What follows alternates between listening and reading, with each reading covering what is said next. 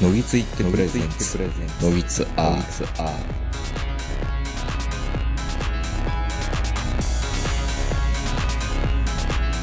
はい。ということで今日は、あの、声が絶不調の坂本さんと一緒にラジオをしてるわけなんですけど、なんかね、多分坂本さんと僕が、僕は65ぐらいまでこののぎつをやって、坂本さんが75歳ぐらいで喋ってる時の坂本さんの声ってこんな感じなのかなっていう、未来の坂本さんと、まあ、ネタがないでしょ、その頃。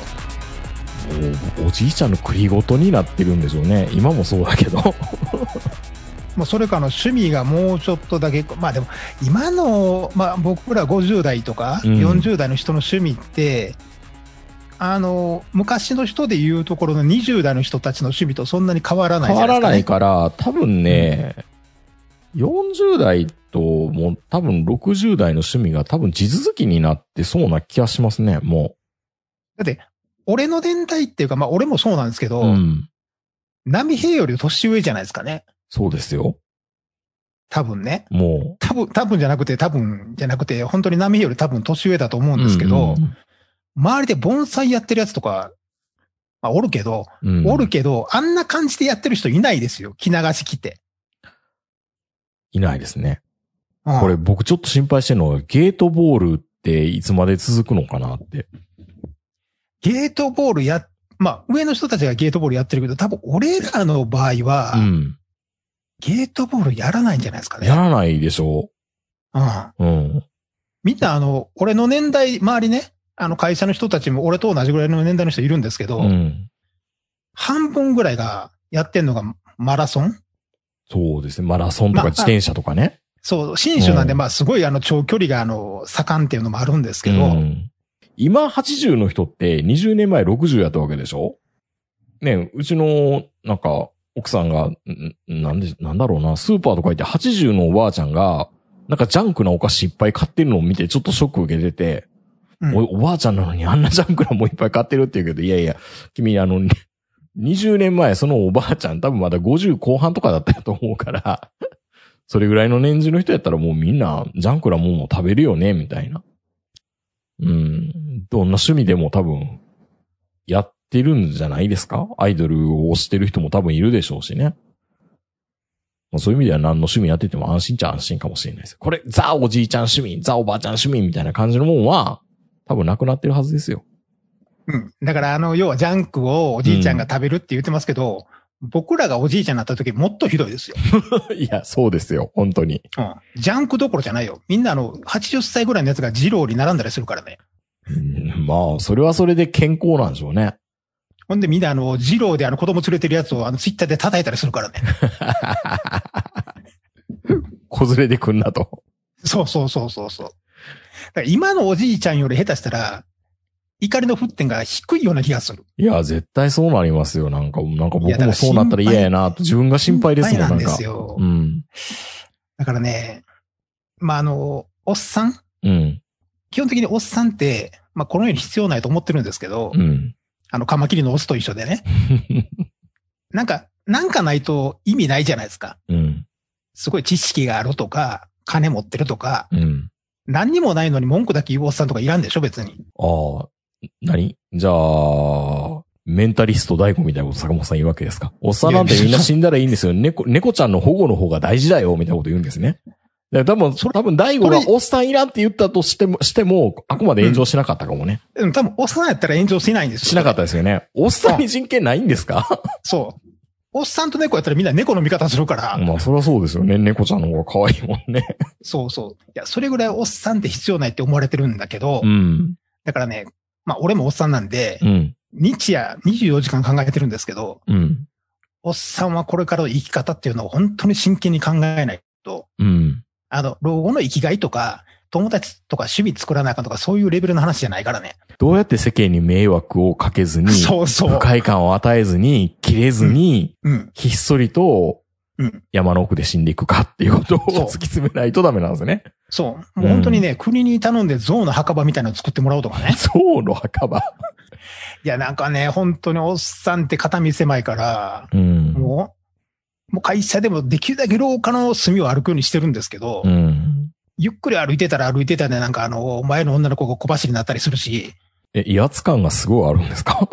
いや、できるだけ気配を消してるんですけどね、普段から。うんまあ、体がでかいからとかっていうのもあるかもしれないですけどね。まあまあ確かにね。今のおじいちゃん、まあ、あの、確かにね、今の段階世代って切れやすいんですよ、すごい。うん。あの、気持ちはわかるんですよ。あの、競争の激しい世代だったから。でも俺らも大概ですからね。そうですよね。うん、多分、恋を荒げる最後の世代に近いんじゃないの？いやー、なんかでもね、たまにね、切れて、切れてみたいなって思う時がふとあるんですよ。やっぱり。名、まあ、あの、名人とか含め、よ40代でもう、ん。声の大きい方が勝ちみたいな価値観持ったやつおるよね、たまに。おるおる。いや、ちゅうか、やっぱ声でかい方が優位やなーみたいなことは、日々思いますからね。あやっぱり、うん。これはカブトムシの角とかと一緒なんかな、要は。オラオラって言ってる方が、うん。うーん、なんか感じ悪いねって思いながらもまだやっぱ声でかい方が優位っていうのもあるじゃないですか。まあ、会議のイニシアチブとか、うん。その流れを作るには有効っていうのはわかるんですけど、うん。たまに、この、まあ、この前もちょっと会議でちょっと、なんかこの、何を言っても、うん。それほんまなんみたいな。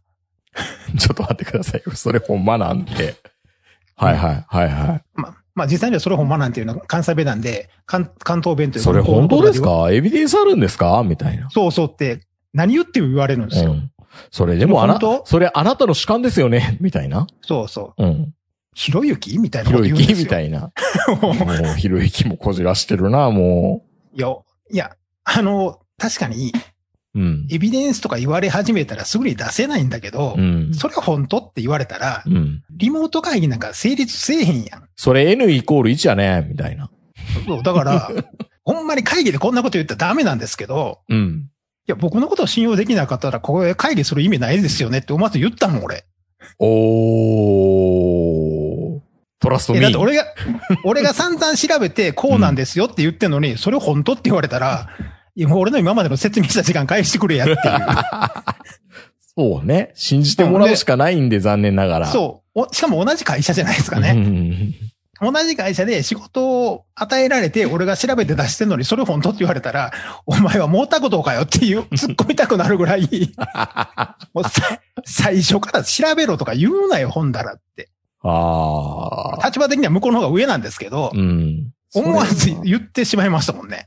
で、もうあの、わかりました。じゃあもうあの、こっちの、まあ、こっちの、まあ、視点というか、うんまあ、そっちと全然違う場所に働いてるけど、うこっちのことが信用できないんだったらそちらで調べてくださいよって言って、うん俺の発表はおしまいですよ。シーンってなりますよね ほんまに、。ほんまにシーンってなって、うん。めちゃめちゃその進行の人が困ってましたもん。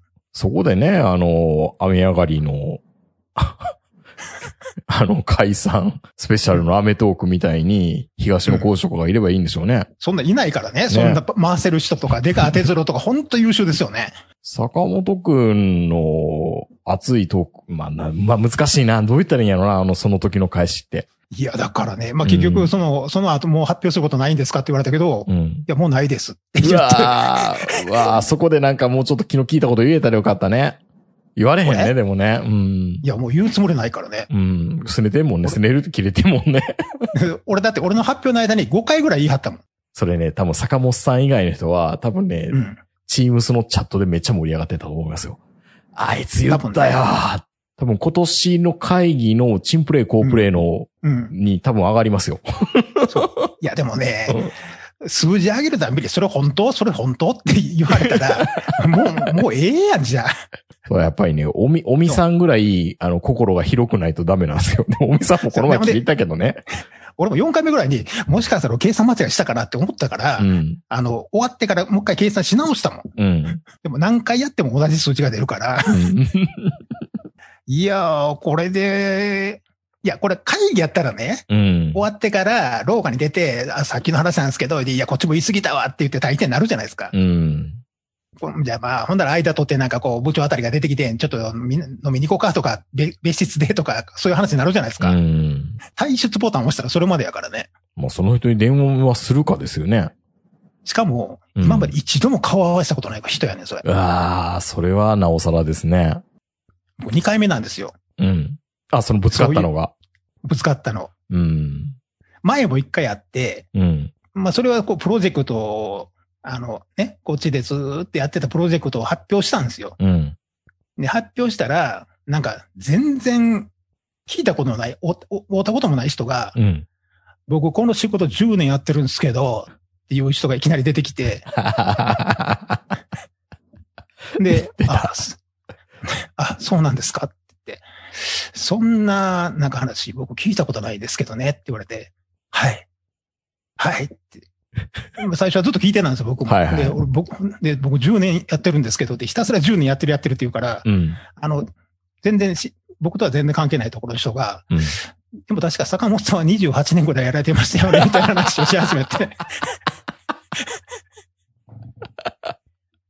まあでもまあ、あの、もちろんね、10年やってる経験っていうのは別にあの、ない殺しにするわけじゃないので、うん。あのそれは全然いいんですけど、うんなんか最終的にはなんかあの、そういうので僕、企業努力の、が足りてないと思ってるんですよね、みたいなことをすごく意識の高いことを言い始めて。ほんで、こういうことをすればどうでしょうみたいなことをすごい言い始めたんですよね、うんその10年選手が。うん。で、その10年選手が言ったことは、この10年間ずっとやってきたことなんですよ。うん。で、それが解決できなかったから、今回の話を出してるわけなんですよ。うん。で、それを、なんかあの、き努力不足みたいなこと言い始めたんで、今度は開発の人が切れて、うん。嫌われてるんでしょうね、多分その人ね。うん、いや、嫌われて、空気を、空気読めないっていうか。多分そう思うな。ただその人う。うんん。で後で聞くとどうもそうらしくうて、ん。みんな裏の方の電話では、うん。またあいつ、またあいつ喋り始めたよ、みたいなこと言いる、いるもんいるもん空気読めないやつ。そう。でも俺全然その人のこと知らなかったんで、うん。最終的には、まあ、あの、僕も現場離れてだいぶ経ちますので、何々さんの方が経験も豊富なんで、何々さんの意見が正しいのかもしれませんねって言って最後切ったんですけど、うん。結局そその時も、その変な空気空気のまま、何のあれもなく終わってしまったんですよね。あー、でもまあ、それはそれでよかったんじゃないですか。でもずっとその人とまだ会議ぶちゃうたの嫌ですね。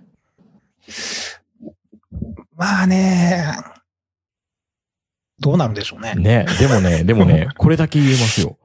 坂本さんの周囲の人はめっちゃ面白かったと思いますよ。いや、その会で議。まあうんももちろん、みんなニヤニヤしてたと思いますよ。僕自身も別に間違ってはないと思うんですけど、でも、別の意味から言うと、うわ、俺、俺って老害ちゃうのって思うんですよ。あー、まあそこで丸く収めれない、うん俺って、歯向かう俺ってダメだな、みたいな感じね。そうそうそう。まあうんもちろん別に若いことやってるわけじゃなくて、うん自分より年上とやってるんですけどうね。ん。だから別にあの、パワハラとかそういうのはできるだけやらないようには気気をつけてますけども、もう若い子もいっぱいおるわけじゃないですか。うんそんな中で50過ぎたおっさん同士が、うん。ね、チームスで喧嘩するって、まあよろしくないですからね。そうそうそう。お前ら二人ともやめてまえやっていうのが、空気悪いわ、俺が。若い、そう、俺が若いやつやったら、うん。もう、お前ら二人がいらんわって思っちゃうんじゃないのかなって。あー。結構反省したりするんですけど、まあ、あいつとは二度と会議やりませんけどね。うん。まあ、まあまあ、分かってる人は分かってくれてるからいいと思いますけどね。いつもそんな感じなんでしょうね、おそらくその人。まあ、いつもそんな感じなんですよ。うんあの、二言目には、あの、若い子にも誰にでも、それ本当なの？みたいなこと言うんですよ。本当ですか？くんね？うん、だから、本当でいや、すかさん。あの、気になるとこを、例えば数字上げたり、ここはどうなの？って質問してくるんやったら、まだ答えようがあるじゃないですかね。うんでも何聞いても、本当なの？それって言われたら、本当ですってしか答えられないじゃない若い人。でも、本当ですって答えてんのはね、へえ、そうなの？って言うねん、必ず。うん。で、別にそれは発展せえへんねんね。しないよね、それは確かに。うん。で、他に質問ある方はって次に流れていくんですけど、いや、老害なのいい。確かに老害にならないように、迷惑かけないようにっていう風な言葉思うんですけど、特に会議とかで喋ってるとね、うんあのーコールレスポンスがないわけですよ。空気も読めないし、じゃあ俺これひょっとしたら一人滑ってて、多分モニター越し俺カメラオンにしてるけどみんなモニター切ってるから、鼻くそほじりながらふんぞり返ってるかもしれんな、寂しいな、老害って思われてんのかなと思いながら、こう、喋り続ける気概でも、うんたまにすごい若い子が発表してる時あるじゃないですか。うん。そうすると、まあ、俺とかの年代の人がすごい気を使って質問するんですよ。うん。あのね、これ別に責めてるわけじゃないんだけどって最初に言ってから、いや、もう、あの、もう、言う言う、言う言う。あのあ、の、ちょ、ちょっと、ちょっとうがった言い方すると、とか、悪い、うんいや、全然それ、ありやと思うんだけど、とかう、んもう本当に全然怒ってないし、全然気にしなくていいし、何やったら無視してもらってもいいんだけど、みたいな。じゃあ言うなよ。それ、それぐらい言って、言います、言いま。ですはい。最初のうん。年代間違ってないかな、みたいな。うん。うん、資料ね違ってる、うん間違ってるやろっていう。うん。だからね、すごい気は、気使いすぎて、うん。逆に、それはそれで、ちょっと、ああ、ちゃんと注意してああげないとダメなのになって思う時も多々あるんですよ。でも、注意して、なんかこう、心折られたりとかしたらただの老害になってしまうし、いやー、本当そうですね。あんまり厳しくもできないじゃないですか。だから、あの、本当に、うんあの、あくまで参考の意見としてって必ずつけちゃうんですけど、ついつい。ただ間違ってると思うよ。それは、それは言うた、あーなんか多分間違ってるよってキャプチャー撮ったやつバンって、こう画面もう一回とリプレイで投影してあげたらいいんですよ。多分。そんなこ、そんなこと要せん。あ、そんなこと言わせん。うんいや、だから、あの、すぐ顔合わせられる子やったらいいんですけどね。同じ職場で働いてるまあまあ子だったら。まあね。でも、うんチームスなんで全然別のところで働いてる子だったら、もうあの、後でフォローもできないから、まあ信頼関係の貯金もないですからね。そう。だからね、うんもうあの、そこの働いてるとこにおる知り合いにメール打ったりとかね。うん。フォローしといてって。そう。さりげなく注意しといてみたいな。めんどくせえなもすごいめんど、まあ、めんどくさい。で、まあ、ちょっとね、ねあの、僕ツイッターかなんかでちょっとリツイートとかしたんですけど、う。うん。実はあの、公平な競争やったら、意外と若者よりおっさんの方が有利っていうような、こう、ちょっとツイートがあったんですよね。うんうんうん誰かの意見で。うん。まあ、実際その通りで、うん。本当に公平に競争させたら、おっさんの方が有利っていう場面、会社の中では結構あるじゃないあ、ですか。会社もそうですよ。はっきり言って。だって、知らないんだもんう下駄履いてますからね。うん。うん。経験値が全然違うから。そう、だから、仕事できないおっさんも確かにいるんですけど、うん僕が見た限りでは、仕事できないおっさんっていうのは結構少なくて、うん。やる気のないおっさんだけなんですよね。いるのはです。ですですですです。ううんん。やる気のないおっさんは結構いるんですよ。ちょっと拗ねてるおっさんとか。うん。うん。そんなん一生懸命やってももうしゃあない今更みたいな感じのおっさんはたまにいま俺、す。出世ももうこれ以上せえへんし、査定もこれ以上上がらへんし、打ち止まってるし、ですからね。そうそう。う。ん。で本当に仕事のできないおっさんは意外と真面目なんですよ。うん。真面目にコツコツとね。真面目にコツコツ仕事してるんで、うん特に邪魔にもならないし、会社の足引っ張ってるってこともないんです。うん。そんなにあの責任のある仕事もやってないから。うん。まあ、ドライな言い方したらそうやな、確かに。そうそう。はいはいだから、結局ね、若い子から見て、なんやねん、あのおっさん仕事もしてないのに、金だけもらいやがってって思ってるやつは、単にやる気を失ってる可能性が高いじゃないですかね。うん。そこに、本当にその、公平な、年功序列じゃない、あの、評価制度みたいなのを導入すると、そのおっさん若いやつに教えんようになるんですよね。うん。自分の仕事だけ一生懸命始めて。そうでしょうね。ってなるとね、ますます若い子が不利になる。うん。じゃあやっぱり年功の方は、年功序列の方がいいんじゃないかっていう言い方もできますけどそうね。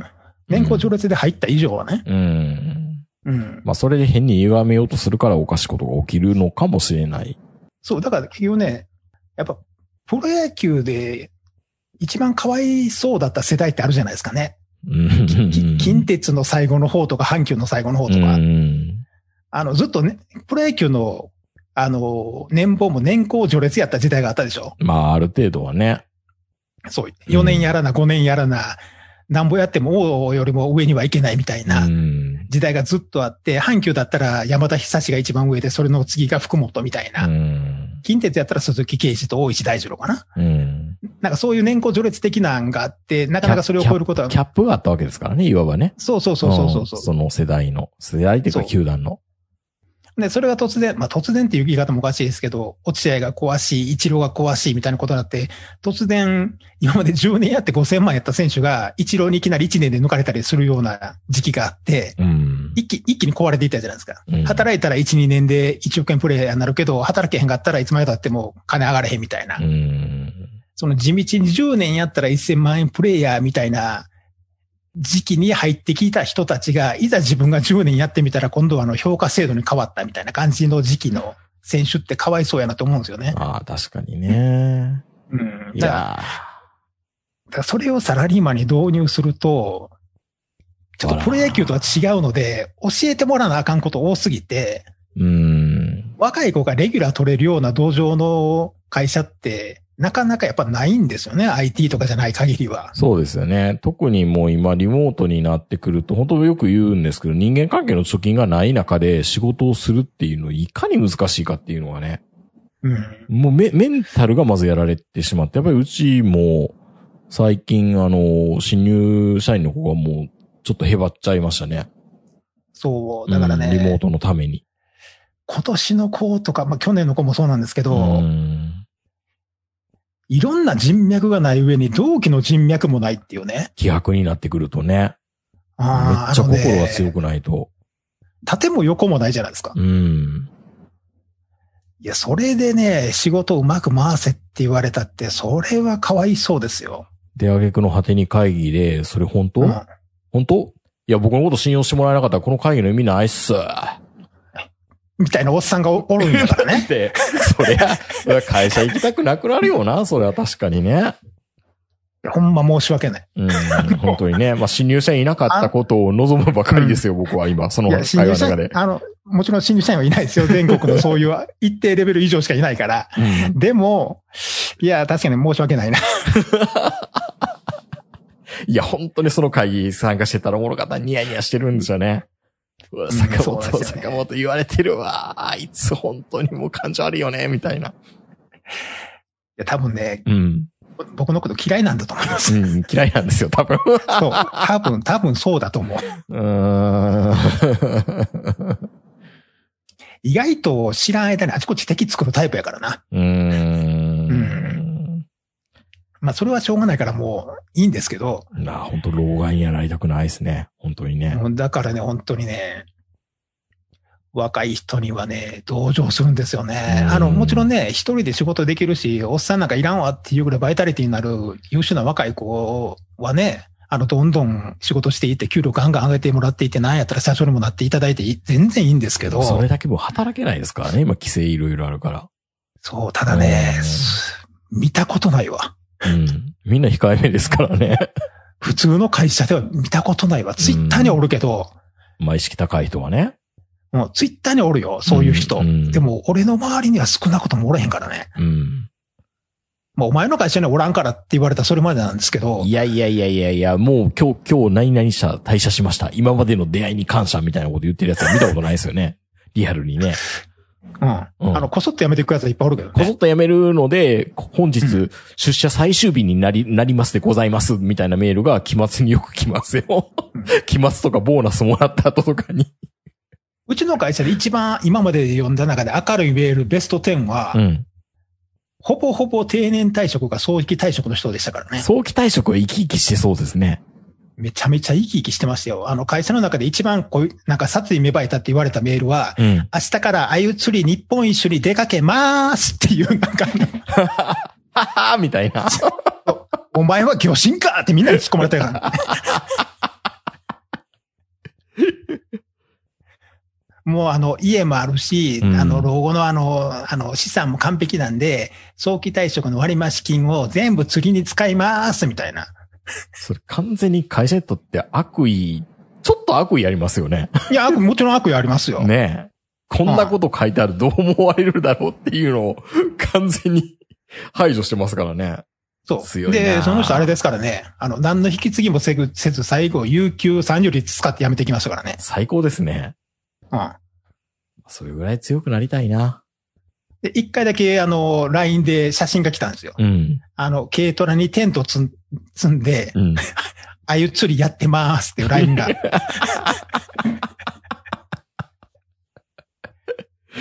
やね、本当にね、勝ち逃げやな、でもある意味ね。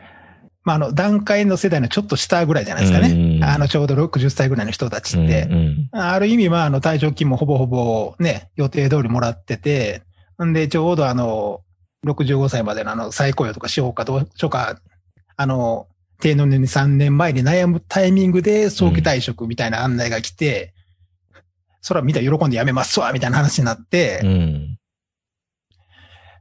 まあね、あの人たちはね、勝ち逃げですよ。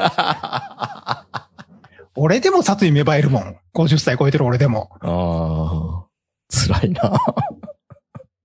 なんだあの人らの時代って子供、大学、全員大学に行かせて当然やろみたいなこと言ってくるんですけど、うん。当然ちゃうやろ今は。今はね。お前の時代は関西大学転録学者やったら、ね、学費1年間20万ぐらいやったかもしれんけど、みたいな。いや、昔関西大学って学費安かったす。ごい安かったんですよ夜学は特に安かったですからね。夜学は本当安くて、まあ、うんもちろんね、千里の方でも、あの、関西大学ですごいリーズナブルやったんで、うんそんな年間100万とか全然かからなかったんですよね。うん昔は100万って言ったら何そのお坊ちゃん学校みたいな話やったから。ましてや国立になったら、普通に学生がバイトしながら行けたんですよ。うん。だから、みんな子供を大学に行かせても、家も建てれたんですけど、うん。俺らの世代ではもうすでに無理なんです、それ。ね。確かに。もう普通に大学行かせようと思ったら、まあ何度も言ってるけど、中高一貫校行かせるのが一番、まあ簡単というかうん、コストパフォーマンス高いじゃないですかね。うん。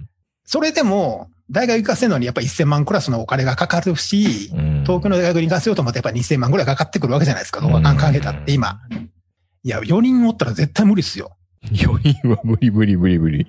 うんでしょ？でも、うんその人は4人とも大学行かしたよ、俺は。当たり前ちゃんみたいなこと言ってくるんですよ。いや、だからお前の子供は地元の国立やろって。まあ本当にだからその、なんだろう。恵まれた人がそういうリモートとかデジタルツールでなんか物を発信すると、イラってくるんですよね、なおさらね。際立つからね。内容が。いやで、うんまあ、もちろんね、あの、今の若い人に比べたら俺ら50代が恵まれてるっていうのはよう分かってるし、うん肩身も狭いバブル世代なんで、あんまり大きいことは言えないんですけど、うんそれでもやっぱり10年、10歳年上、20歳年上に比べると、やっぱり世代間格差ってやっぱ確実にあるじゃないですかありね。ますね。ううんん。少なくとも俺らの世代は家買えなかった世代なんで、うん。だって千早赤坂村の家が1億円してたんやで。どうやって買うねん、サラリーマンが。無理やん。まあね。意外、バブル世代って金持ってるけど、要は家買われへんかった世代やからね。うん。だからバブルになってるだけで。なるほど。みんな家の代わりにシーマ買ってたから。い いやいや、なことないでしょ。や、あの時、経済学者もみんなそうやったんやもん。みんな家、一般庶民が家を諦めたから、あ、確かにそれは言ってたね。うん。だから、すごい車にお金をかけ始めた世代なんですよう。ん。もう家を諦めた。だから、せめて車だけでも贅沢しようって言って、みんなシーマとかクラウンとか買い始めた世代なんで、うん。まあ、それで贅沢覚えちゃったんですけど、まあ、あの、まあ、騙されましたよね、明らかに。時代が悪いね。本当にね。そうそうそう。いや、まあ、結局ね、誰かのね、うん。手の上なんですよね、これね。うん。だから、今、就就職氷河期世代って言われてる、まあ、明治よりちょっと下ぐらい？いやいや、僕、もろに就職氷河期世代ですよ。あ、明治もそうか。もう、もう、ど真ん中ですよ。まあ、明治はまだ、もちろんね、あの、ちゃんと正社員で、その、そこそこ大きな会社に入られてるんで、恵まれてる方だとは思うんいや、ですけど、恵まれてますよ、僕なんか本当にで。も、あれ、馬娘とか見てたらわかるじゃないですか。うん。明らかに就職氷河期世代の、もうお金持ちじゃないでしょみんなさん。うん。こんなこと言うたら悪いけど、うん。一生懸命貯めたこの小銭すら狙ってきてますよ。吸い取ろうと。でも多分その馬娘をいろいろ画策してるやつは僕らの世代ですよ、おそらく。でないと、うん。あんなラインナップにならへんでしょ？なんなんライスシャワーとか？おかしいやん。うん。だって、どう考えてもあの金は、就職氷河期世代から、まあ、俺らぐらいの世代うん。の小銭狙いで狙ってますよ。本当に。えで、この後出してくるのが？名称度とかスイープ当初とか？うん。もう明らかに40代狙いやんかも。決してサッカーボーイとかでは出ないですからね、多分ね。そう。いや、一番金持ってる世代で狙うんやったら、東証ボーイとサッカーボーイやろ、いや、別にあの、グリーングラスとかでもええわけやん。うん。いや、もちろんマルゼンスキーも出てんねんけど、まあもちろん出されへん理由もあるらしいよ。なんなんで10ポイントとか出てないのかなとかいろいろ思うとこもあるんですけど、うんハイセイコも出てないのかな？でもそもそも世代が同じ並びになるのおかしいよね。もうちょっと、あの、そう老けた感じにならないと面白くないよね。いや、それ、まあ、あんなラインアップやったら、それは俺かってライスシャワー育てるでしょ、やっぱり。ねね何？あの、やっぱり馬娘とかってあの、オールタイムベストになってくるわけですか？最盛期の、じゃあ何金谷とか、川上茂春とか、王さんとかみんな横並びで出てくるみたいな話？いや、それやったらハイセイコとかスピードシンボリとか、出てきたらいいよね。いっぱい出てこなうん。でもそこら辺は出てこないわけじゃないですか。なんなんだろう、不思議だな。大人の事情なのかな。で、やっぱりね、狙ってるのが、その40代から、まあ、俺らぐらいまでの小銭を狙ってるんで、結局のところ、ああいうラインナップ、日本のブルボンとライスシャワーとか、うんウォッカとか、うん。サイレンス鈴鹿とか、ましてやライスシャワーとかサイレンス鈴鹿とか、北斗ペが出されたら、うんそんな、課金してでも勝たせな、俺ら胸痛いやん。いやー、本当にずるい。いや分かってずるいな 最後だだ、さいうん最後が分かってんねんで、うんサイレンス鈴鹿とかライスシャワーがどうなるかっていうの、俺らの世代は。うん。それがやな、何も知らんような顔して、頑張りますって言われたら、それ課金もするやろ。卑怯やん。いや、だから、自分、自分の娘をなんかあの、人質に取られたような感じになってるやん、みんな。まあね。うん。いや、あれは、あれは卑怯やで。だそれを見てると絶対こんなんやるかって思いますからね、僕とかね。ツイッターでまたみんなライスシャワーの可愛い絵とか上げてくるやん。うん。いや、可愛いけど、なんかもう擬人化ってそもそもおかしいやん。いや、わ分かってるよ。俺もおかしいって分かってるおかしいじゃないですか。何がライスシャワーやねんって思いながら、うんいざライスシャワーと一緒にうん。トレーニングし始めたら、やっぱり持っていかれるわけじゃないですかね。感情を。持っていかれてるんだ、坂本さん。馬娘の話せんなと思ったけど。でも確かにね、お天気、お天気キャスターのよ、よだつかささんも、馬娘にハマってるって言ってましたからね。いや、やっぱりね、ライスシャワーはあかんわ。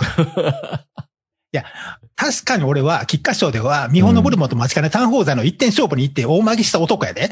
でも、やっぱりあのライスシャワーのあの菊花賞とか天皇賞とか見てたら、うんで、最後のあれを見てたら、やっぱ、ちょっとライスシャワー有馬記念取らせてやりたいとか思い始めるじゃないですか。ましてやサイレンス鈴鹿とか、うん。ね。東海帝王の復活とかし知ってる世代であれば。だあれはね、卑怯やと思います。いや、もうやっちゃってるからもう卑怯もクソもないんですけど、なんかね、あれは本当にね、もうあの、ようやくその就職氷河期世代とか、ようやく貯めた小銭、また金持ってるから、飛んでみろや、お前、みたいな感じのゲームなんですよ、あれ。小銭ノートしてんやんけ、お前、今。ジャスコの上のゲームセンターとかでね。そうそうそうそうそう。いやいや、これあのい、今らしい記憶が蘇るわ。うん。そう、これあの、あれなんですよ。これ買わなあかんやつあるんですよ。金貸してや。あるやん。返す言ってるやん。貸してや飛ん。でみろや、お前。飛んでみろや、お前。飛んでみろや、お前。4人くらいに囲まれた感じやん。うん。いやいやいや。あれ、あれを可愛くライスシャワーが頑張りますって言ってるだけやからね。騙されたらあかんでみんな。本当にね。俺はしょうがないけど、いやいやいやいやいや。他に金かけるとこないやん。ちょ待って行くとこないねでもでも本当に、あのー故障した馬娘はどうなるんですか？僕、どうもならへんよ僕、僕何も見てないし、かさせてもないし、やろうとも思わないから。最終的にはう、ん。すべて、すべての、まあ、狙目標、大目標としてるレース優勝したら、うん。ライブがあって、センターステージで踊れるだけなんですけど、だうん。から別に、あの、ダービースタリオンみたいにやたら死んだりせえへんよ。ダービースタリオン突然なんか悲しい、悲しげなこう音楽流れてて、て。死にましたみたいなこと出てくるけど、あれ、馬娘であれやられたら、ほんまに死ぬやとおるで。まあそこ有は、馬そこはオブラートに進んでるんですよね。そうそう、有馬記念とか出るだけでもドキドキするのに。うん、確かに。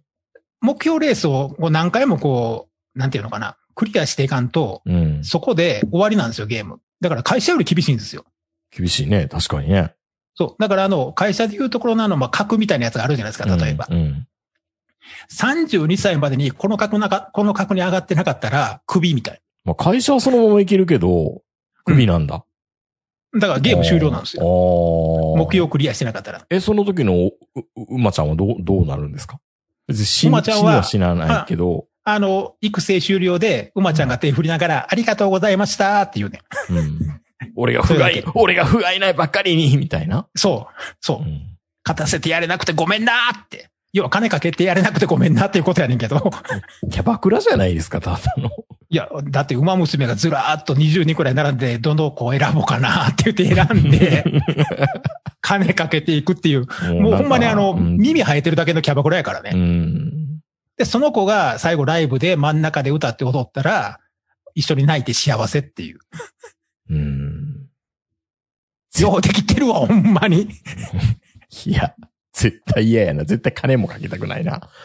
そう、うんまあでもね、これね、うん競馬一回でものめり込んだことある人で、しかもあの自分の推しっていうか好きな馬がいてね、うん。でその馬が実際あの、まあ擬人化というかされてたら、やっぱちょっと興味出るじゃないですか。まあね。でしょ？僕そこまで競馬ハマったことはないですからね。付き合いで行ってて、付き合いで買ってる程度でしたから。で、ま、またね、微妙にね、うん。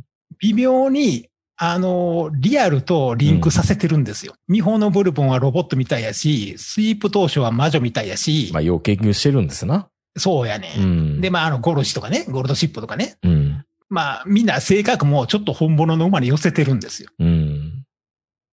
すごいあの、メジロマックイはお嬢さんやったりね。うん。まあ、メジロマックイってお嬢さんっていうか男やねんけど、もともと男やねんけど、まあ言うてもメジロ牧場の、本当にあの、お嬢様じゃないですかね、ある馬は。でもやっぱりあの、馬娘の薄い本とかになると、いろいろあるんでしょうね。いや、もうそっちまではちょっとわかんないですけど、うん。いや、だってもう本当ね、あの、後輩とかいろいろあるわけですから。そこはね、後輩やるんでしょうね、薄い本では。うん薄い本ではするんでしょうね。あの、ゲームでは因子を受け継ぐっていうわけのわからないこうし因子を受け継ぐ？何それ？あのウルウルウルトラマンのなんかめ、何メメンタルのみたいな感じ？そうそうそうそうそうそう。だからうん女の子同士やから、うん。その魂というかそういうのを受け継いで強くなっていくっていう。だからそこはダービースタリオンとちょっと違うんですよ。うーん。だってあの、女、あの女の子にダービースタリオン方式持ち出したらほんま人身売買やん、ただの。ねえ。なんか本当に日本変態みたいな感じになりますよね、女の子同士だから。今でも大概やのに。いや、だからもう、やっぱり日本始まってるよって感じですね。そう、だからそ、そこはぼやかしてるんですけど、ううん。ん。まあでもやっぱちょっとね、来週シャワーのフィギュアは欲しいなってちょっと思ってますよね、やっぱり。まあ、そら、そら、そんなみたい。やっぱりタリバンも抱き枕切るよね。抱き枕ぶっさぶさに切って、あの、落としていくよね。まあ言うとくけど、ライスシャワーのフィギュアとか切ったら多分、怒ると思いますよ、みんな。うん、多分ね。宣戦布告してもいいんじゃない？みたいな感じになると思いますよ。ああ。日本にではいはい。どこでスイッチ、スイッチ入るか分からへんからね。食べ物がね、汚されると多分ね、めっちゃ切れますからね。そうそうそう。萌えもそうかもしれないですね。うん。だからあの、ライスシャワーのフィギュアをあの、転売屋が転売してあの、出してますけど、メルカリに。うん。ちょっとおじさん怒ってますからね。うん。おじさん、おじさん、厄介やな、もあのね、おじさんね、うんほんまにね、う。やっぱりひっ買おうと思ったら買えるんですよ。メルカリの メルカリのお金ぐらい。買ったらみたいな。うん我慢してるだけで。我慢してるだけでね。そう。アホみ、アホみたいなパンツ見せるフィてるフィギュアとかに2万出すぐらいやから、買おうと思えば買えるんですよ、別に。ライスシャワーのフィギュアぐらい。うん。なのに、買えないんですよ。まあまあ、そこはね、うん教教授みたいなもんがやっぱあるんですよね。うん。いや、本当にね、まあ本当にその転売ヤーとプレミアムバンダイには言いたいことたくさんあるんですけど、本当にね。うんうん。まああの、馬娘は、名人は、うんよほど競馬にのめり込んだ経験ないと思うんで、多分、あの、そこまでね、うんあの、興味はないと思うんですけど、あれは本当に卑怯なゲームやと思います。なるほど。